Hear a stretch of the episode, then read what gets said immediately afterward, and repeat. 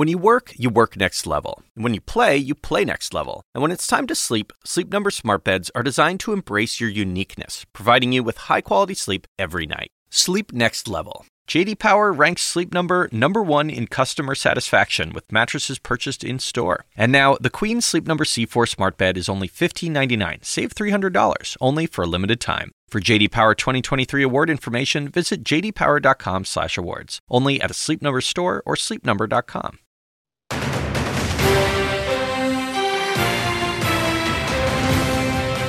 Ballot bombshell. The special counsel argues former President Trump does not have immunity as another state moves to strike him from the ballot. Mr. Trump engaged in that insurrection. Could the Supreme Court buy that argument? The Constitution could not be any clearer. Former January 6th committee member Jamie Raskin is here exclusively and closing in. Two weeks until Iowa, and Nikki Haley is still cleaning up comments about the Civil War. Her allies say she acknowledged it. Moving on. Her opponents disagree. New Hampshire is seeing the slippery, slick Nikki Haley. How will she fare in New Hampshire? Governor Chris Sununu joins me exclusively. Plus, American epidemic. This holiday season, there's a new public health crisis isolation. People are feeling more lonely. Why and how can we fix it? Senator Chris Murphy is here ahead.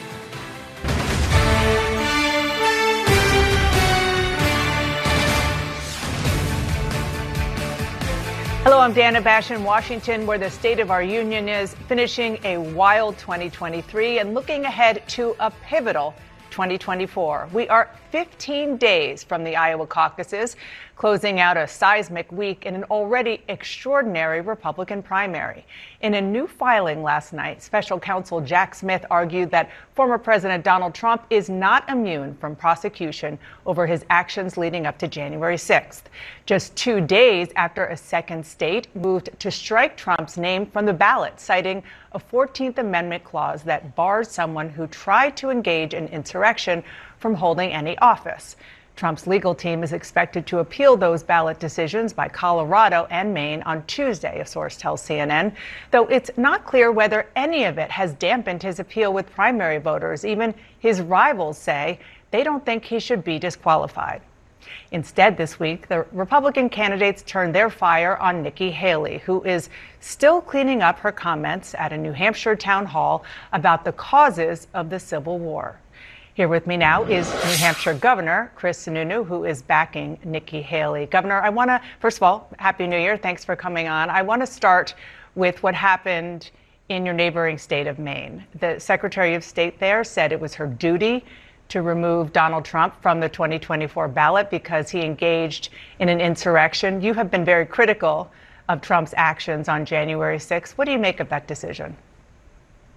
Um, look, if, if, there was any validity about keeping Trump off a ballot, you'd see 48 other states trying to do the same thing. This, personally, I think this was very politically motivated by the Maine Secretary of State. Trump should be on the ballot. Everybody understands that. Uh, this is a politician who I think has political aspirations down the road and trying to make a little bit of a name for herself. Uh, everybody just hopes that the Supreme U.S. Supreme Court gets involved, overturns what Maine and Colorado are trying to do, make sure Trump's on the ballot in 50 states, and we move on. Do you uh, uh, agree with some of the Republicans, even Chris Christie, for example, who argue that taking him off the ballot, or at least trying to, makes Donald Trump a martyr? Of course. No, Donald Trump has played this victim card wonderfully over the past year. Uh, nothing on policy, nothing on the future of America, but being, you know, that, that victimization thing, uh, which is the irony there is, is just incredible, frankly. But yes, this, this would only booster, uh, boost, you know, his, his opportunity to play that victim card down the road as we hit the primaries. Uh, it's not helpful at all, and, and I just don't think it's right. I, I think, again, the U.S. Supreme Court will likely overturn both of these uh, challenges, and, and we can all move on with him on the ballot on, on all 50 states you know, so Nikki Haley can beat him in all 50 states. Uh, let me ask about another uh, issue brewing on the legal front for Donald Trump, and that is special counsel Jack Smith. He filed a new legal uh, filing in a D.C. Circuit Court of Appeals yesterday. And he's trying to push back against Trump's claim that as a former president, he has prosecutorial immunity. Do you think that Donald Trump should be granted immunity from any potential crimes? I, will tell you, I'm not a lawyer. I, I don't know. I really don't. Um, you know, when you, I'll say this on the political side of all this. I've, always said most of America can't follow it. They're not following it. They can't keep track of this case versus that case, Georgia versus the federal cases. So I'm looking at the politics of this and how, again, as you brought up, Trump will play the victimization card a little more. So I'm not a lawyer. I can't tell you exactly where that's all going to go, but I can tell you at the, in the end of the day, as far as the Republican Party, they're not looking at it. They're not looking at the, the cases right now. They're not looking at the January 6th of the election denial. They're really looking at what kind of moves America forward. So, I mean, we'll see where it all goes, but at the end of the day, I don't think it's going to have an impact on the Republican primary. Nikki Haley, uh, who, as you uh, reminded us, you are backing, said this week that she would pardon Donald Trump if he, if she's elected, and if, of course, if she needs to, if he's convicted of any crimes. Ron DeSantis made the same promise. When I asked you about potential pardons for January 6 rioters last year, you told me you oppose that because everybody needs to be held uh, fairly accountable and that there is a rule of law. Would you be okay with a pardon for Donald Trump? Yeah, look, I understand Nikki's argument in that, look, everybody wants to move on from the drama and the chaos of Donald Trump. We're all so tired of it. We're all so, so worn out of, uh, uh, of it as Americans. So the idea that, look, having a, a, former president sitting in jail that just allows the drama and the victimization to go on, the, the divide of the country to go on. So again, just speaking to her answer is that, look, it's, it's a way to kind of move on from it all, right? To just make the pardon happen, move on from it all uh, so the country can heal itself. And I think there's a lot of validity to that, to be sure. Um, yeah. So, so you think because he is a politician, he should be um, treated differently with regard to a pardon than the people who are actually already in jail who are at the Capitol? No, no, not because he's a politician. I think, look, when you look at pardons as a governor or as a president, when you look at pardons, you can you pardon people for a whole variety of different reasons potentially. And I think Nikki's answer on that is, look, there's a huge uh, uh, uh, help to healing the country in terms Got of putting this thing behind us and not letting him, you know, be that okay. divider that he continues to be, that he wants to be, that keeps him in the headlines. Let me ask you about uh, what happened this week in your state. Nikki Haley coming under fire when she was asked about the cause of the Civil War. She talked about how government was going to run and the rights and freedoms of the people did not mention slavery.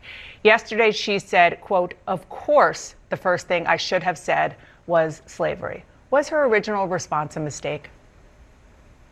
Well, look, uh, she cleared it up quickly, right? Obviously, if, if something needs to be cleared up a little bit, uh, you know, you, you wish you had said it uh, a little differently the first time, but it was quickly cleared up. It's an absolute non-issue. She said, uh, like you said, of course it was slavery. I think she was talking more to the freedoms and liberties that we want for every American and the lessons that come out of that going forward. So, yeah, I think she just kind of skipped right over the obvious. And yeah, the, I guess the press and folks wanted to hear her come back to the obvious on slavery. She cleared it right up, and everyone's moving on.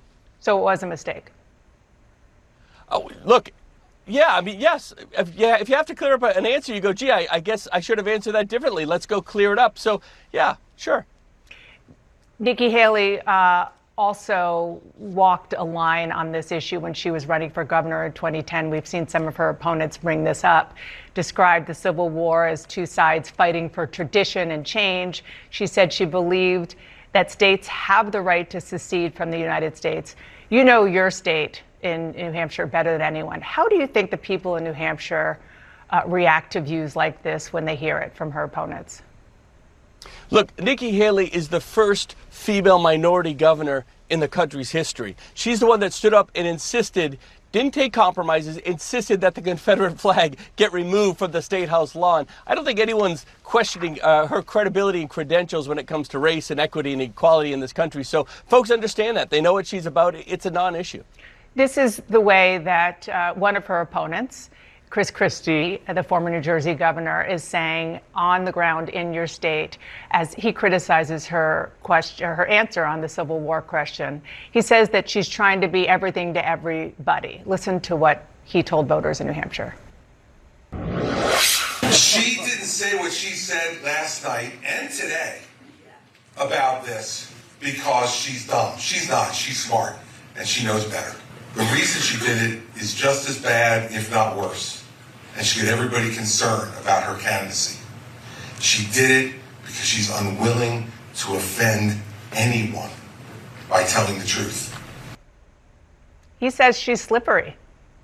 What do you what do you say in response? Yeah, look, Chris Christie's a friend, but his race is at an absolute dead end. He's going to say anything he can. This is a two person race, right? It's between Trump and Nikki Haley. Everyone understands that. He knows his voters who want to see Trump defeated are all coming over to Nikki Haley. Uh, in fact, the only person that wants Chris Christie to stay in the race is Donald Trump, right? I mean, think about the irony of that.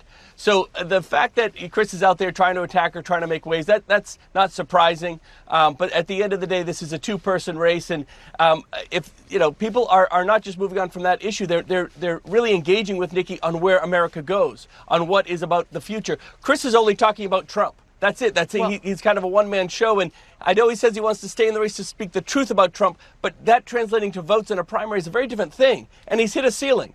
And right now, he probably wouldn't even get any delegates in the state of New Hampshire if the race were today. So if Chris is true to his message about defeating Trump, you know, he'll he'll understand that the voters are coming. I think he's going to make the make the right decision eventually, and and ensure that this is a two-person race where if Trump can't get 50% of the vote, which he cannot in New Hampshire, um, then he's in trouble. And finally, we can start moving forward as a party, bringing everyone together. Uh, are you saying that he should drop out before the votes come? Because as you say, it's a two person race, but of course it's not. And there's a question about whether Nikki Haley can beat Trump if Christie is in the race. There's no doubt that if Christie stays in the race, the, the risk is that he takes her margin of, of the win right? And so I think Chris is going to make a quick calculation. He's real, obviously really upset all the pro-Trump people, right? Uh, I think he's a smart guy. He wants to have a voice in this party. He doesn't want to go forward upsetting all the uh, anti-Trump people too, because he kind of overstayed his welcome, put his ego first. So I, I just think he's going to make the right decision in the end. Um, he wants to make sure this party comes together. He, I think all these candidates know it's always kind of a long shot, um, and at the end of the day, he's he's the only person moving is Nikki Haley. Chris Christie isn't going to make up 30 points in the next three weeks, right? Nikki Haley can make up five or 10 points and, and kind of give Trump that defeat that no one thought was possible in the next few weeks. And I think that's very likely to happen. Um, so, again, I, I, think the voters are going to come Nikki's way. I think uh, ultimately, hopefully, Chris comes Nikki's way. But, you know, that's really a decision for Chris to make. Governor Chris Sununu of New Hampshire, thank you so much. Again, Happy New Year. You bet. Happy New Year. Up next, will the Supreme Court weigh in on efforts to remove Donald Trump from the ballot and what might they decide? Constitutional law scholar and Democratic Congressman Jamie Raskin is here next. And could our political problems be caused by Americans' failure to simply connect with one another? I'll talk to Senator Chris Murphy about the epidemic of loneliness in America coming up. We all do things our own way. And since the way that each of us sleeps is unique, you need a bed that fits you just the right way. Sleep Number smart beds make your sleep experience as individual as you are, using cutting-edge technology to give you effortless, high-quality sleep every night. JD Power ranks Sleep Number number 1 in customer satisfaction with mattresses purchased in-store. And now during Sleep Number's President's Day sale, save 50% on the Sleep Number limited edition smart bed plus special financing for a limited time. For JD Power 2023 award information, visit jdpower.com/awards. Only at Sleep Number stores or sleepnumber.com. See store for details. I'm Dr. Sanjay Gupta, CNN's chief medical correspondent. This week on Chasing Life, I sit down with Giles Yeo. It is a problem of our brain influencing the hunger. So, hunger is a brain scenario, even though the feeling of hunger comes from your stomach. It's a very new and provocative way of thinking about a condition that impacts more than 40% of Americans. But the thing is, this approach could have big consequences for the way that we treat obesity. Listen to Chasing Life, wherever you get your podcasts. The weight of evidence that I reviewed indicated uh, that it was, in fact, an insurrection, and Mr. Trump engaged in that insurrection under Section 3 of the 14th Amendment. That was Maine's Secretary of State explaining her decision to remove Donald Trump from the ballot following a similar decision in Colorado. Now, all eyes are on the Supreme Court. Here with me now to discuss is a constitutional expert, top Democrat on the House Oversight Committee, Congressman Jamie Raskin of Maryland. Thank you for coming in. Again, Happy New Year to you. Um, you've heard Chris Sununu saying it's just politics. It's not just Republicans, though, coming out against this. We've heard uh, Democrats and independents as well saying that they're not comfortable with this. Are you comfortable with one state official making a unilateral decision to take a presidential candidate off the ballot? Well, the Constitution is the supreme law of the land, so we're all governed in our democracy under the rules of the Constitution. And it was actually two very conservative legal scholars who wrote the best, most authoritative law review article on the whole thing, saying that Donald Trump is clearly disqualified from being on the ballot because he participated in insurrection. So this becomes a test for the originalists and the textualists on the Supreme Court. And I think all of the justices from left to right call themselves textualists and originalists. The language of Section 3 of the 14th Amendment is very clear. It says if you've sworn an oath, to support the Constitution and violated the oath by engaging in insurrection or rebellion, you can never hold public office again. And the original purposes of it are equally clear because uh, actually, when the language was first offered by the radical Republicans mm-hmm. in Congress, it was very broad and it said if you've participated in secession or insurrection, you can never vote again. And when it got over to the Senate, they said that's way too broad. Let's focus in on the worst offenders, people who'd actually sworn an oath to the Constitution and then breached the oath mm-hmm. by trying to overthrow the government. And we'll make sure those people never serve in office again. They can vote again. Donald Trump can vote forever as long as he lives, but he has disqualified himself. And we have a number of disqualifications in the Constitution for serving as president. For example, age. I mean, you know, I've got a colleague who's a great young politician, Maxwell Frost. He's 26. He can't run for president. Now, would we say that that's undemocratic? Well, that's the rules of the Constitution. If you don't like the rules of the Constitution, change the Constitution. Three of the sitting justices were appointed by Donald Trump. And in addition to that, Justice Clarence Thomas's wife, Ginny, texted with Mark Meadows about the 2020 election and the lead up to January 6th, as you will know. Should any of the justices recuse themselves if they take this up? Well, um, finally, the Supreme Court has developed what they're describing as a code of ethics. It's not binding in the sense that they're not going to anyone else. They could have gone to, for example, circuit court justices. You, you could have had state Supreme Court justices on a panel. But so they're they're deciding for themselves again whether they're in violation of their code of ethics. But I think anybody looking at this in any kind of dispassionate, reasonable way would say if your wife was involved in the big lie and claiming that Donald Trump had actually won the presidential election, had been agitating for that and participating in the events leading up to January 6th, that you shouldn't be participating. So in, he should recuse himself. He should. Oh, he absolutely should recuse himself. The question is, what do we do if he doesn't recuse mm-hmm. himself? How? Uh, how quickly do you think that the Supreme Court will weigh in on this, if they will at all? You assume that they will, right? Yeah. I mean, under constitutional federalism, every state is ultimately going to control its own ballot access and access to candidates for the, the ballot.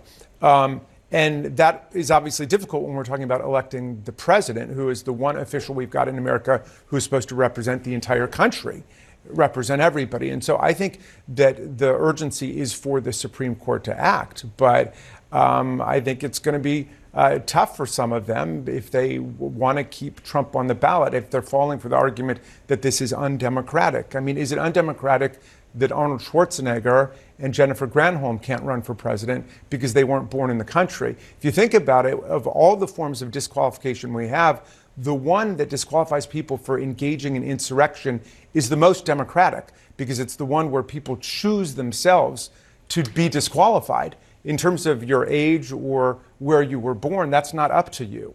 But you know, Donald Trump is in that tiny, tiny number of people who've essentially disqualified themselves. You're a constitutional scholar, you're also a politician. What about the argument that this is just going to make him a martyr? It, it may or may not. The question is, what does the Constitution say? Um, Donald Trump uh, can strike the pose of the martyr in any given context. Um, you know, if he's allowed to stay on the ballot despite his clear incitement of an insurrection, an attempt mm-hmm. to overturn the results in the 2020 election, and he loses to Joe Biden, as he almost certainly would. Biden beat him by more than 7 million votes last time, and we just have millions of young new voters who've joined the rolls and they can't stand Donald Trump and the Republican Party. If he loses, he will feel himself a martyr there, and he will try to overturn the election result again. So I don't think we can run scared from Donald Trump. We've got to enforce our Constitution. And that certainly was the design of the framers, and that's what they would have us you're, do. You're far more bullish about Biden beating Trump than other Democrats I've talked to. But uh, I want to move on to something that's going on in your committee. You uh, are ranking Democrat in the Oversight Committee. Your chairman is asking the White House for any documents that President Biden played a role in his son Hunter's decision to defy a subpoena from the Republicans on your committee. They point to the White House press secretary saying that the president was, quote, certainly familiar with what his son was going to say. Should the White House comply? Um, the, you know, the, the White House has been complying, unlike, of course, the Trump White House. The Biden White House has been complying all along. And we have looked at, uh, for 11 months now, thousands and thousands of documents. We've had testimony from all kinds of people in the government, Treasury, IRS, you name it. So they should comply. They don't have anything on Joe Biden. So I, I, assume they should continue to participate in the charade because the Biden administration is a law abiding administration, unlike the Trump administration, which collected millions of dollars from foreign governments in violation of the Foreign Emoluments Clause. And we're going to be having a report coming out about that at the beginning of the year, Dana. And that I think uh, is going to be a shock to a lot of people. The documented receipts we have from foreign governments that were giving money directly to the Trump Hotel, the Trump Tower, Donald Trump in a whole bunch of different ways, millions and millions of dollars. On that note, or uh, an adjacent note, I should say, the special counsel, Jack Smith, is trying to convince the courts to move quickly on the notion of whether or not Donald Trump has immunity from any crimes because uh, he served as president. Obviously, Jack Smith does not think he does. How likely is this to move quickly? And the question is whether the March trial date that is now set for uh, this January 6th trial uh, will will happen or whether there will be a delay. I mean, it's hard to think of a more un American or anti constitutional argument than the idea that the president can commit crimes while in office with impunity murder, rape, insurrection, conspiracy to sabotage the election, overthrow the government. I mean, it's just completely antithetical to the idea of having the rule of law and a constitutional democracy. It's also explicitly rejected by the text of the Constitution. If you look at Article 1, Section 3, Clause 7, it says that even if somebody's being impeached, still later they can be the subject of mm-hmm. uh, indictment, trial, uh, decision and punishment. So it's right there in black and white in the Constitution. There's no presidential uh, immunity for crimes that you commit while you're in office. And in fact, one of the arguments that Trump's defenders were making during the impeachment and the trial was, well, he's subject to criminal prosecution later, so let's not yeah. complete it by convicting him now. We did have. Uh, an impeachment in the House. He was impeached for inciting insurrection. And then there was a 57 to 43 vote finding that he had actually uh, engaged in incitement to insurrection, but he beat the constitutional spread uh, by 10 votes there. And yet, even McConnell was saying, well, you can go ahead and prosecute him later. Congressman, thank you so much for coming in today. I know it's a, it's a tough day for you. Uh, it was three years ago today that your beloved son, Tommy, passed away, and we just want you to know that we're thinking of you and your family. Well, thank you very much. I appreciate that. Okay. Thank you so much. And up next, we'll talk about the politics of Iowa. The political panel will be here to break down all the big news this week and whether that's changing the dynamics in these key early states. Stay with us.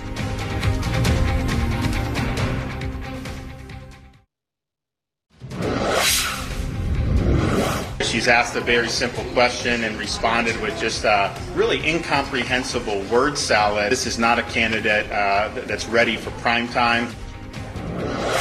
Welcome back to State of the Union. Florida Governor Ron DeSantis, they're weighing in on Nikki Haley's comments on the cause of the Civil War, where she failed to mention slavery. My panel joins me now. She is still uh, cleaning it up, even this weekend. Yesterday, she said in an interview, it was slavery. Yes, I should have said slavery.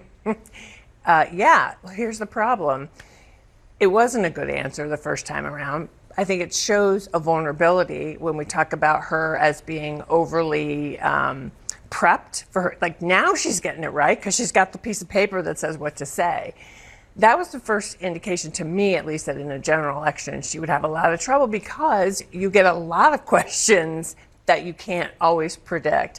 But the other thing that struck me is clearly this is the tension in the Republican primary around this issue and how to talk about slavery is very different than on the Democratic side, right?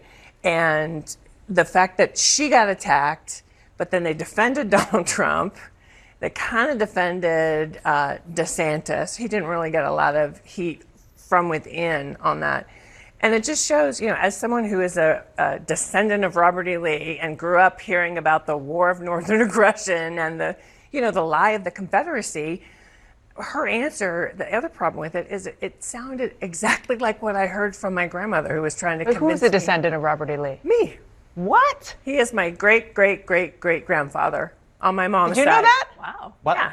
That's How would I know incredible. that? Well, one of the things that's so frustrating to me as someone who has, has been a fan of Nikki Haley for quite some time is that she actually has a great answer to that question. I mean, in the last Republican debate, she picked Lincoln as her favorite president. You don't pick Lincoln if you're worried about alienating voters who aren't quite happy with how the Civil War turned out. And I just feel like it was such a missed opportunity because here she was, somebody who helped South Carolina get through the incredible tragedy after the shooting, after nine black lives were lost at the Mother Emanuel Church. She helped shepherd the state through that difficult time, take the Confederate flag off the state grounds.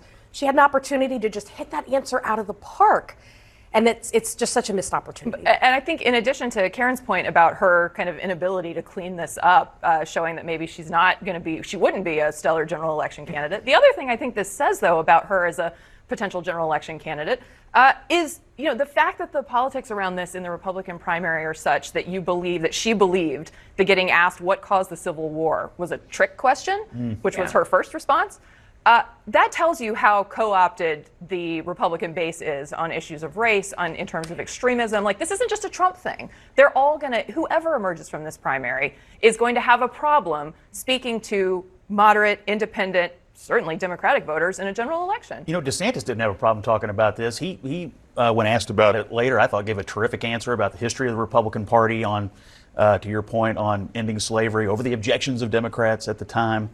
I think the real political strategic question here is not how the Republicans are reacting, but how are the independents in New Hampshire Yeah. uh, reacting? Because obviously it's a semi-open primary. She needs some of those people to show up, and my guess is I'm going to ask the pollster, but I would think that some of them don't want her to sound like what they would expect maybe Donald Trump to sound like, and Well, you know who's you know test. who's trying to capitalize this on this in New Hampshire, of course, is Chris Christie. You just heard Governor Sununu uh, say that she can't win. It's very hard for her to win. Uh, and beat Donald Trump in New Hampshire with Chris Christie on the ballot. He has said he's not going anywhere. He has a new ad that we are uh, showing part of for the first time today that's airing in New Hampshire where he asks, Who do we want to be as a country? country I choose, one with love in our hearts for every American. Our differences are a strength, not a weakness. Where the president cares more about you than he does about himself. Donald Trump, he will sell the soul of this country. I'm not perfect. I've made mistakes, but I will always tell you the truth. So Chris Christie agrees with Joe Biden that this is about the soul of the nation. That's what I take That from that. messaging sounds familiar. yes. Mm. No, I mean, look, again, it shows, I mean, there's a great piece in the Post today that actually talked to some of the voters in New Hampshire and got their reaction, and, and they were mixed, honestly.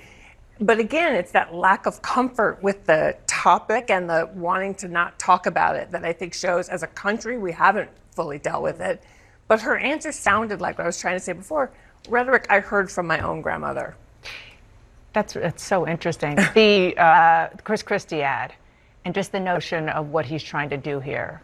Knowing what you do about uh, the uh, electorate in the primaries, particularly in New Hampshire, is that going to fly? The math is very, very hard for Nikki Haley if Chris Christie remains in this race because he retains about, I don't know, one in eight New Hampshire voters. And the reality is that those voters, if he were to drop out tomorrow, a lot of them, not all of them, but a lot of them would go to Nikki Haley, and almost none of them would go to Donald Trump. That's what makes him dropping out different from, say, Ron DeSantis, where his voters would, some of them would go to Donald Trump. That doesn't necessarily help Nikki Haley. The math around this is just so challenging for Haley to be able to knock off Trump because he is such a strong incumbent, effectively an incumbent in this Mhm. primary right now. Um, that I get Chris Christie thinking, I've got to stay in this on principle. But the reality is, the longer he stays in, the more likely it is Donald Trump is a Republican. You're no fan of Donald Trump. What are your thoughts on that ad? Uh, well, I, I'm just I'm trying to figure out what he's doing. I mean, his stated goal is to rid the party and rid the country of of Donald Trump. I agree that it makes it difficult to do that if he remains in the race. I wonder if Iowa will change his calculation. Let me just paint a picture where Donald Trump crushes everyone in Iowa, which I think is likely. And I don't know, maybe DeSantis doesn't continue. And to your point, some of those people go to Trump. Does that change his calculation? I don't know the answer to that, but it, uh, you know, for a guy whose entire campaign theory is I have to rid the country of Trump, I have to wash this off of myself. Uh, staying in the race seems to be counterproductive or you know counterintuitive to that idea. Yeah, I agree, and and that was a, I mean that was a general election argument that we heard. That is so far not an argument that has appealed to Republican primary voters. I say that as somebody who worked on Joe Biden's primary and general election campaign in 2019 and 2020 when we were uh, trying to rid the country of Donald Trump, and that those are a lot of the arguments that Joe Biden was making about the fundamental threat to the soul of the country.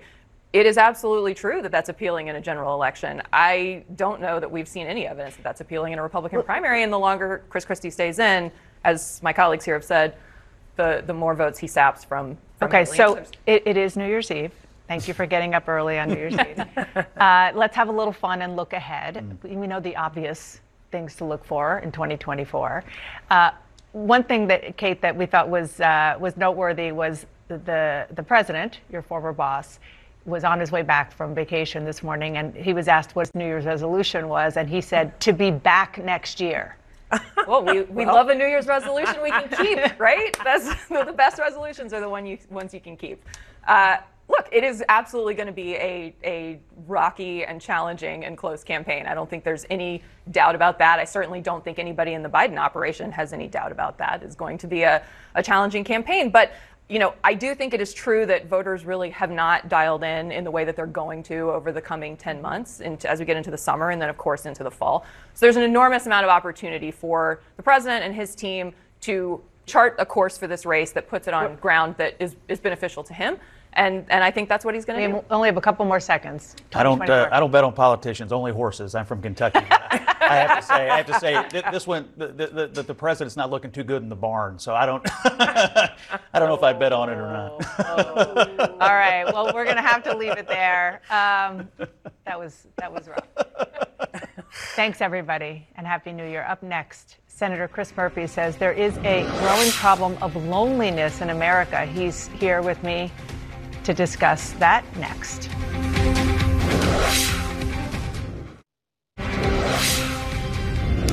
Welcome back to State of the Union. It's the holidays, and many Americans are struggling right now with a problem that is becoming an American epidemic loneliness.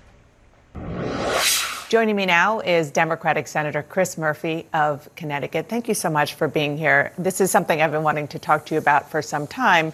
We are in the holiday season, and there's all kinds of joy around, which can make people who are already feeling lonely even more lonely.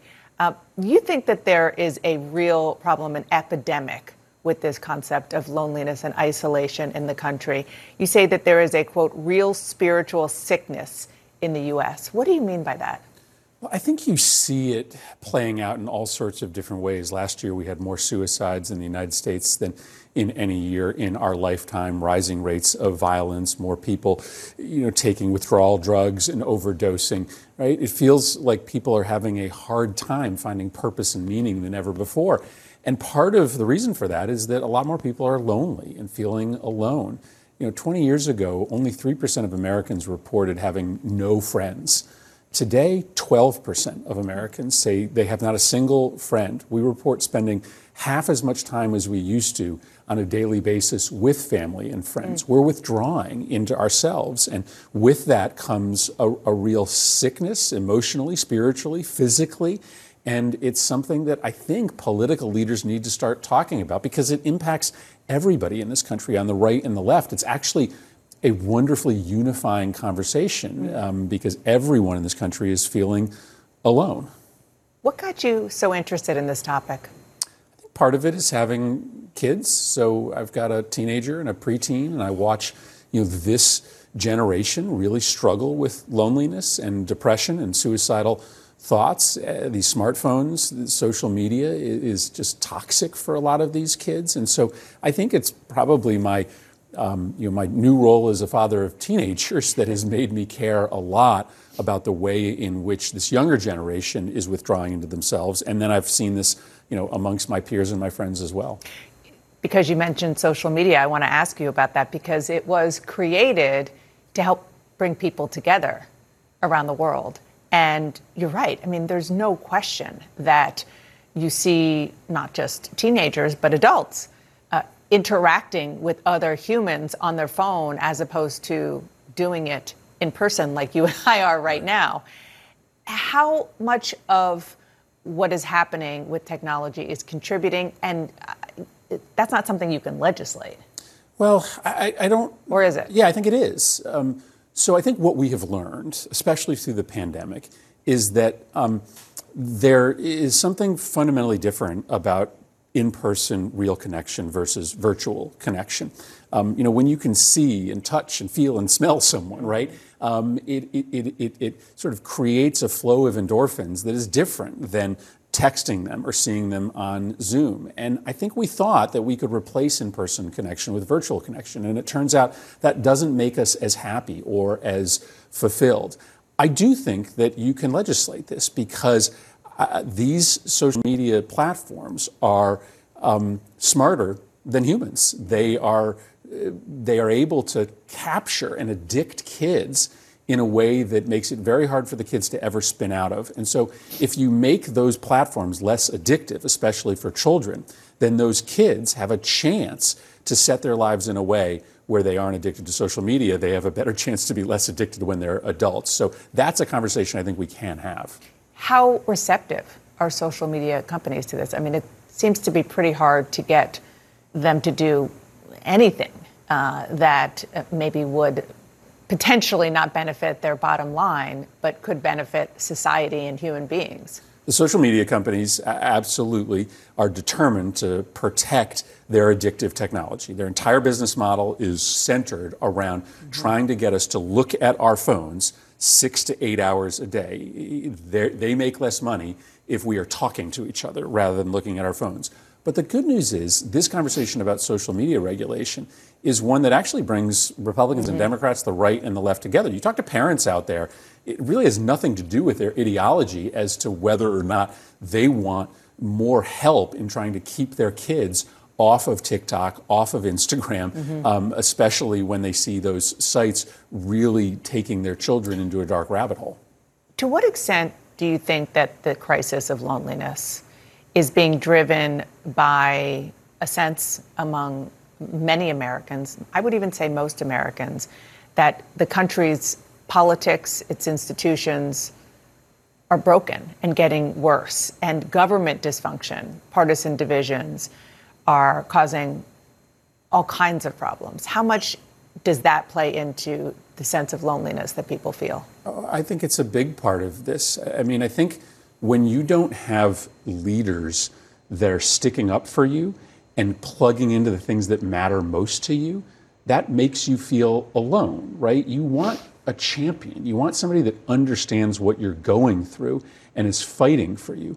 That's why I think we have to talk about the emotional state of America, mm-hmm. because that's a, a, way for political leaders to directly plug in to the actual things that people are feeling. And, and so when we just sort of talk about the price of healthcare, right, mm. or the unemployment rate, mm. like that isn't directly connected to the spiritual and emotional state of the country in a way a conversation about loneliness or purpose or meaning would be.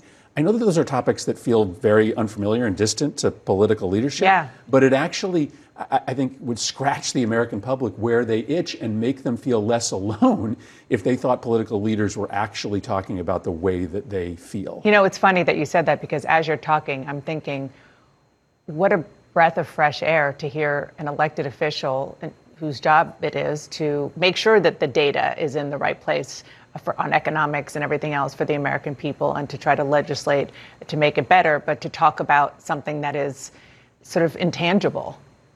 But our best political leaders have had this conversation with America. Maybe I pay most attention to leaders on the left, but if you think about Martin Luther King Jr. or RFK, um, you know, they talked in these spiritual terms, right? They, they talked about the soul of America and the sickness of that soul. And so I think Americans do respond when we talk about their emotional state. You got to connect it to policy. You can't just have a conversation simply about how people are feeling. You've got to say, how are you feeling? And then what can government do to make it better? If you talk about loneliness, part of the policy is social media regulation, but it's also free time and leisure time, right? Uh, giving people the space where they can go join a church or a social club. It's a, a about um, connection. Yeah, you want a four day work week. I want a four day work week. I want more functional third places, right? I want more community pools and I want more vibrant churches. I want places where people can meet. You have to start the conversation around purpose and meaning and connection, but then I think you need to move pretty quickly to policy. But make sure that that's one conversation. Senator Chris Murphy, thank you so much. Appreciate it. Thank you. The under the radar political stories coming up next year. That's next.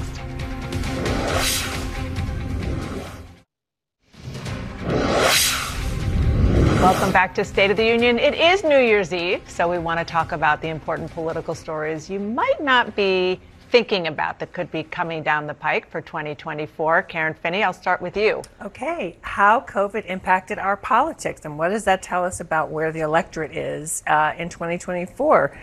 One of the things we know is it really deepened polarization. Mm. And I think it's part of why we're seeing um, it kind of created actually a pathway for RFK Jr. because you had, in particular, the far right and the far left kind of came together around some of the conspiracy theories. Um, but also, it really hardened support for Donald Trump among the right wing of the party. Mm. That's interesting. So I think in 2024, there's going to be a real instinct for everybody to focus on this presidential race, or secondarily, the race for Congress, Senate, House. But I would encourage people in the coming year, keep your eye on these governor's races. Mm. There are a number of states where they're frankly purple to blue states where Republicans have the opportunity to hang on to governor's mansions. Take place like New Hampshire, for instance. You had Chris Sununu on earlier. There's a chance that he could be succeeded by former Senator Kelly Ayotte. There's a lot of races like that that I think are going to fly way under the radar, but are really interesting to tell us about sort of the potential future of the I don't want to say normal wing of the Republican mm-hmm. Party, but but certainly, you know, there are a lot that are very popular in places you might not expect Republicans. And we know, although it wouldn't have any impact in, in uh, until the next presidential election, but we now know, based on 2020, how important that governor, who gov- who is governor, is to how some of these federal elections play out. So I think one under discussed dynamic, as everybody is sort of anticipating the primary process starting in just a couple weeks now, uh, is what happens if somebody does make a real run for the nomination and knocks Donald Trump aside? Does Donald Trump start propagating the big lie Republican primary version 2024? Is he out saying, you know, Nikki Haley stole the uh, New Hampshire primary for me. What does that mean for the following the contests that come after? Does that rile up his base? I think we've seen evidence it does. Um, but as everybody is kind of anticipating what's going to happen in the next couple of months, I think that is a huge dynamic that isn't really being discussed that will have a profound impact on uh, on the outcome.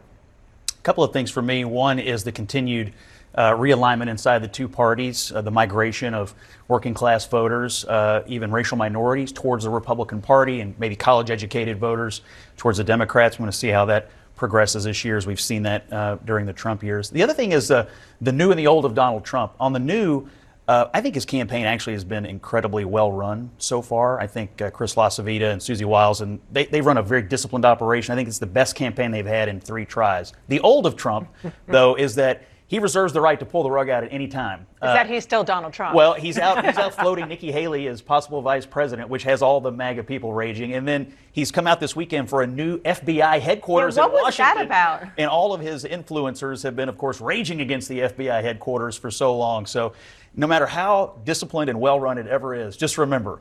He's the decider. At the end of the day, he, he reserves the right to change it if he feels like it. I mean, that was that was just to pick up on that FBI thing. This Oh. was a, a post by uh, on his social media platform last night where he's calling for. This is like the abolish the FBI. The FBI Yeah. did all these horrible things that he says over and over again, and now he wants the headquarters to be refurbished downtown. Does he think he's going to get the Trump next door? I mean, Well, I don't I will tell you, members of Congress were hearing from the Republican grassroots about this. They had a vote on it not too long ago, and so there were there were members who were getting hammered by some of their base over this. And I heard from a few of them uh, over the weekend that said, "Wow, I wish I had I wish I had known Tr- Trump's position just a few weeks ago when I was meeting with my constituents. Now now that I have this in my back pocket, though, it'll be it'll be good to have." That was not on my bingo card for 2024, I have to say. Definitely not. Um, guys, thank you. Thank you for everything this year. Happy, happy New Year. Happy New Year. Happy New Year. appreciate it. Appreciate everything. And this week, my co host, Jake Tapper, will sit down with House Speaker Mike Johnson. Be sure to watch that on the lead. It's this Wednesday at 4 p.m. Eastern. Thank you so much for spending your Sunday morning with us. Happy New Year to you. The news continues next. We all do things our own way. And since the way that each of us sleeps is unique, you need a bed that fits you just the right way. Sleep Number smart beds make your sleep experience as individual as you are, using cutting-edge technology to give you effortless, high-quality sleep every night. JD Power ranks Sleep Number number 1 in customer satisfaction with mattresses purchased in-store. And now, the Queen Sleep Number C4 smart bed is only $15.99, save $300, only for a limited time. For JD Power 2023 award information, visit jdpower.com/awards. Only at a Sleep Number store or sleepnumber.com.